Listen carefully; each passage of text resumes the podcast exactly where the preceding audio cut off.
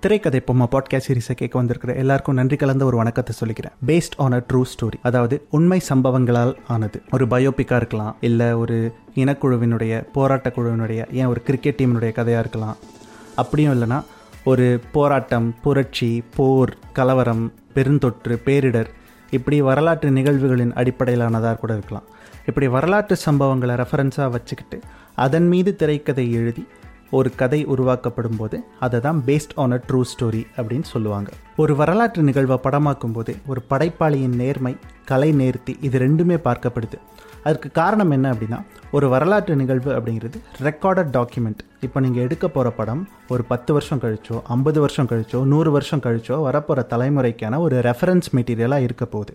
அப்படி இருக்க போகிற சூழலில் நம்ம பதிவு பண்ணும்போது அதில் நேர்மை அப்படிங்கிறது உச்சபட்சத்தில் இருக்க வேண்டியது கட்டாயம். அந்த கட்டாயத்தை பற்றி தான் இப்போ நம்ம பேச போகிறோம் அதை எதை ரெஃபரன்ஸாக வச்சு பேச போகிறோம் அப்படின்னா அண்மையில் வெளியாகி இருக்கிற விடுதலை புலிகள் தலைவர் பேரரசன் பிரபாகரனுடைய பயோபிக்கான மேதகுவ ரெஃபரன்ஸாக வச்சு தான் பேச போகிறோம் இது சந்தோஷ் மாதேவனுடன் திரைக்கதை போமா.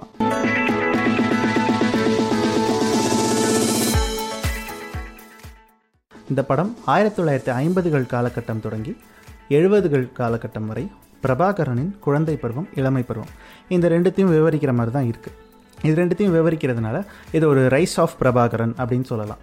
பிரபாகரன் எப்போது ஆயுதம் ஏந்திய போராட்டம் தான் சரி அது ஏன் சரி அப்படிங்கிற முடிவுக்கு வராரு அப்படிங்கிறது தான் இந்த படம் வந்து முழுக்க முழுக்க விவரிக்குது. இந்த விவரணையில் அந்த காலகட்டத்தின் இலங்கை அரசாங்கம் எப்படி இருந்தது? சிங்கள இனவெறி இப்படி இலங்கையை வந்து ஒட்டுமொத்தமாக சூழ்ந்திருந்தது. எப்படி தமிழர்களை அடிமைப்படுத்தியது கொடுமைப்படுத்தியது அப்படிங்கிறது தான் இந்த படம் வந்து முழுக்க முழுக்க விவரிக்குது. மேதகு படத்தை ஒரு திரைக்கதை கண்ணோட்டத்தில் அணுகிறதுக்கு முன்னாடி ஒரு பார்வையாளனாக அணுகணும் அப்படின்னு நினைக்கிறேன். பார்வையாளனாக ஏன் அணுகணும்னா இதுவரை சொல்லப்பட்ட ஈழப் போராட்டத்தை குறித்த அத்தனை கதைகளுமே இங்கே சரியான முறையில் சொல்லப்படலை. அவை வரலாற்று நிகழ்வுகளை திரித்தோ இல்லை மழுங்கடித்தோ அல்லது நீர்த்து போன ஒரு முறையிலையோ தான் சொல்லியிருக்காங்க. முதல் முறையாக மேதகு திரைப்படம் அந்த வரலாறையும் அந்த சூழலையும் அதே வீரியத்துடன் அதே தன்மையில் அப்படியே படம் பிடிக்கிறதுக்கான முயற்சியை எடுத்திருக்குது.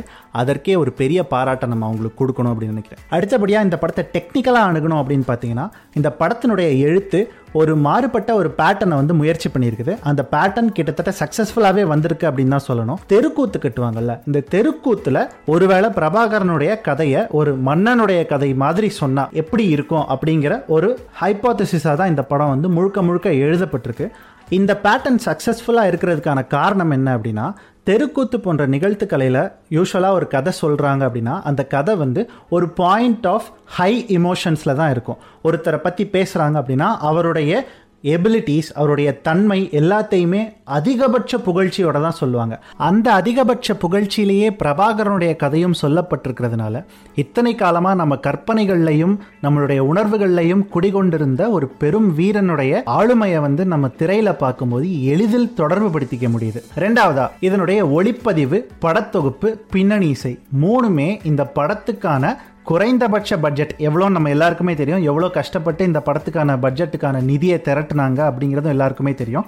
அதை தாண்டி இந்த குறைந்தபட்ச பட்ஜெட்டில் இப்படி ஒரு தரமான படத்தொகுப்பையும் ஒளிப்பதிவையும் இசையையும் கொடுத்துருக்கிற அந்த மூன்று கலைஞர்களுக்குமே பாராட்ட தெரிவிக்கணும் அப்படின்னு நினைக்கிறேன். குறிப்பாக ஒளிப்பதிவில் சில காட்சிகள் சில ஃப்ரேம் வந்து அப்படியே கண்ணுக்குள்ளேயே நிற்கிது அதில் எனக்கு பிடித்த சில ஃப்ரேம்னு பார்த்தீங்கன்னா பகத்சிங்கோடைய புகைப்படம் வந்து அலமாரியில் இருக்கிற ஒரு ஃப்ரேம் ஒன்று இருக்குது பிரபாகரன் தன்னுடைய சிறு வயதுலேயும் சரி இளமை பருவத்திலையும் சரி கடற்கரையில் நின்று கடலை பார்க்குற மாதிரி சில ஃப்ரேம்கள் வந்து திரும்ப திரும்ப படத்தில் வரும். இந்த எல்லா ஃப்ரேம்களுமே படத்துக்கான பிரம்மாண்டத்தை அவ்வளோ எளிதில் காட்டிட்டு போயிடுது இதை தாண்டி மேதகு படம் ஏன் இப்போ நமக்கு ரொம்ப முக்கியமான ஒரு படமாக இருக்குது அப்படின்னா அடுத்து வரக்கூடிய தலைமுறைக்கு ஈழ விடுதலைக்கான ஆணிவேர் என்ன அதனுடைய அடிப்படை என்ன அது எங்கேருந்து தொடங்கிச்சு இப்படிங்கிற நிறைய கேள்விகளுக்கான பதிலை இந்த படம் ஒரு ஆவணமாக மெயின் ஸ்ட்ரீம் சினிமாவில் செஞ்சுட்டு போயிருக்கு. இது வரைக்கும் மெயின் ஸ்ட்ரீம் சினிமாவில் குறிப்பாக கோலிவுட்டில் வந்த படங்களில் சரியான ஒரு அரசியல் பார்வை இல்லாமலேயே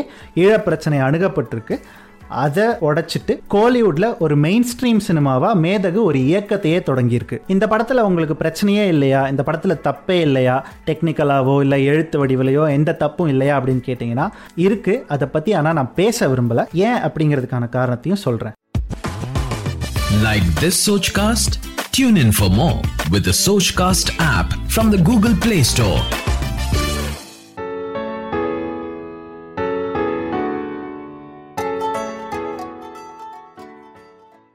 ஒரு வரலாற்று நிகழ்வை பதிவு பண்ணும்போது பொலிட்டிக்கல் கரெக்ட்னஸ் ஃபேக்சுவல் கரெக்ட்னஸ் அப்படின்னு ரெண்டு கரெக்ட்னஸை வந்து ஒரு ஆர்டிஸ்ட் கடைபிடிக்க வேண்டியிருக்குது.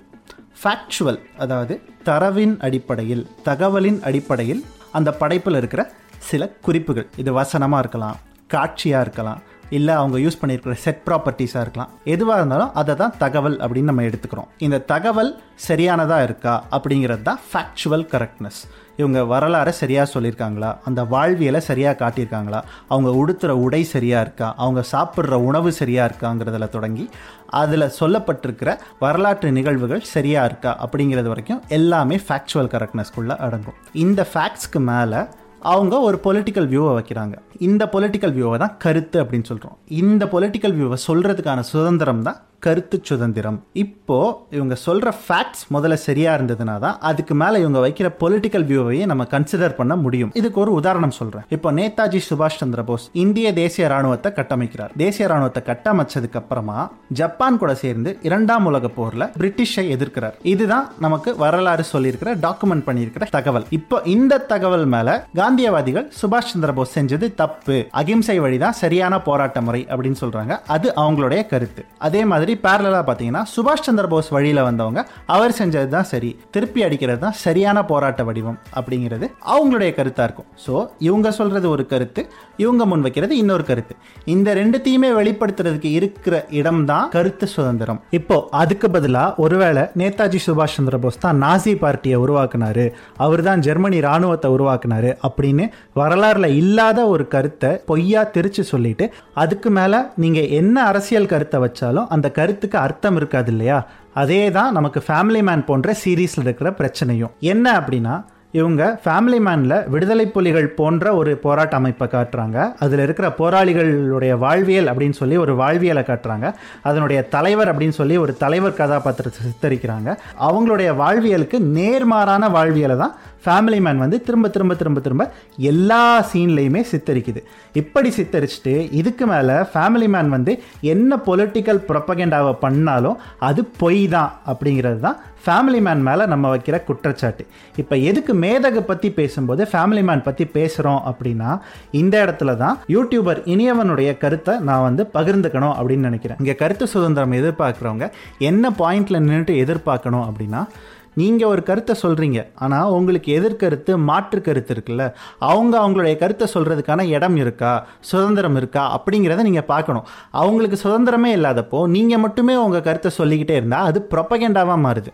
இப்படி ஒரு சூழலில் ஒரு சாரார் மட்டுமே அவங்களுடைய கருத்தை முன்வைக்கிறதுக்கான இடம் இருந்ததுன்னா இது எப்படி ஒரு சரியான அரசியல் சூழலாக எடுத்துக்க முடியும் அப்படிங்கிறது தான் அவர் முன்வைக்கிற கருத்து. அந்த அடிப்படையில் ஃபேமிலி மேன் மெட்ராஸ் கெஃபே கன்னத்தில் முத்தமிட்டால் நலத்தமையந்தி இது போன்ற நிறைய படங்கள் மீண்டும் மீண்டும் ஈழப் பிரச்சனையும் ஈழப் போராளிகளையும் ஈழ மக்களையும் தவறான முறையிலேயே சித்தரிச்சிட்டு இருக்கு இப்படி சித்தரிக்கப்படுறதுக்கான கருத்து சுதந்திரம் இருக்கிறப்போ மேதகு போன்ற படங்களுக்கு ரிலீஸ் விண்டோவே இங்கே சரியாக திறக்கப்படுறது இல்லை நீண்ட இடைவெளிக்கு பிறகு நீண்ட போராட்டத்திற்கு பிறகு பிஎஸ் வேல்யூ ஆப்பில் தான் இந்த படத்தை கடைசியாக ரிலீஸ் பண்ணுறதுக்கான வாய்ப்பே கிடச்சிருக்கு. ஒரு பக்கம் ஃபேமிலி மேன் போன்ற சீரீஸ்க்கு கோடி கோடியாக ஃபண்ட் இன்வெஸ்ட் பண்ணுற சூழல் இருக்கிற இதே ஊரில் தான் மேதகு திலீபன் போன்ற படங்களுக்கு குறைந்தபட்ச பட்ஜெட் கூட கிடைக்க மாட்டேங்குது அப்படிங்கிறது ஒரு அவல நிலை. மேதகு நமக்கு ஒரு முதல் திரைப்படமாக வந்திருக்கு.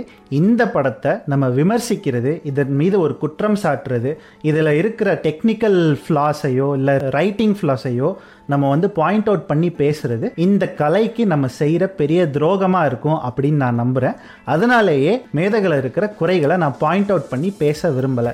மேதகு நாம் கொண்டாட வேண்டிய படம். இது போன்ற படங்களை வந்து நம்ம ஆதரவு கொடுக்க வேண்டியிருக்கு. நம்ம ஆதரவு கொடுத்து நம்ம நிறைய பேர் பார்க்க பார்க்க தான் இதற்கான வியூவர்ஷிப் இன்க்ரீஸ் ஆகும். இதற்கான வியூவர்ஷிப் இன்க்ரீஸ் ஆனால் தான் இதற்கான மார்க்கெட் உருவாகும். இதற்கான மார்க்கெட் உருவானாதான் மறுபடியும் இது போன்ற படங்களுக்கும் கோடி கோடியாக இன்வெஸ்ட் பண்ணுறதுக்கான சூழல் இங்கே உருவாகும். அந்த சூழலை உருவாக்கணும்னா இப்போ நம்ம மேதகு படத்தை கண்டிப்பாக ஆதரிச்சே ஆகணும். அந்த கருத்தோட நான் இந்த எபிசோடை இங்கே முடிச்சுக்கிறேன். முடிக்கிறதுக்கு முன்னாடி ஒரு சிலருக்கு நன்றி சொல்ல வேண்டியிருக்கு. வழக்கம் போல் நான் ட்ரெய்லர் எபிசோட் ரிலீஸ் பண்ண என்னுடைய நண்பர்கள் சிலர் என் மேலே நம்பிக்கை வச்சு நீ பாட்காஸ்ட் பண்ணுறதுக்கு நாங்கள் உதவுறோம் அப்படின்னு சொல்லி எனக்கு இந்த பாட்காஸ்ட்கான மைக்கையும் ஹெட்ஃபோன்ஸையும் வாங்கி கொடுத்துருக்காங்க. அவங்க எல்லாருக்குமே நான் நன்றி சொல்லணும் அப்படின்னு நினைக்கிறேன். அவங்க எல்லாரும் யார் யார் அப்படின்னா அருண்குமார் நவநீதன் ராஜலட்சுமி கலைதாசன் வந்தனா வாசுதேவ் பாரதி ரவிச்சந்திரன் தனிஷா அண்ட் வந்தனா மோத்வானி. அவங்க மட்டும் இல்லாமல் என்னோட பாட்காஸ்ட் சீரிஸோட ஃபர்ஸ்ட் எபிசோட கேட்டுட்டு நீ யூஸ் பண்ணுற ராயல்ட்டி ஃப்ரீ மியூசிக்கை தூக்கி போட்டு நான் உனக்கு மியூசிக் கம்போஸ் பண்ணி தரேன் அப்படின்னு சொல்லி இந்த ஜிங்கலை கம்போஸ் பண்ணி கொடுத்த ஸ்ரேயஸ். அவருக்கும் நன்றி. இறுதியா நம்ம பாட்காஸ்டோட அஃபிஷியல் கிளப் ஹவுஸில் நடக்கிற டிஸ்கஷன்ஸ்ல பங்கெடுக்கிற எல்லாருக்குமே நன்றி. சீக்கிரமே இன்னொரு எபிசோடோட உங்களை சந்திக்கிறேன். இது திரைக்கதை போமா. நான் சந்தோஷ் மாதேவன்.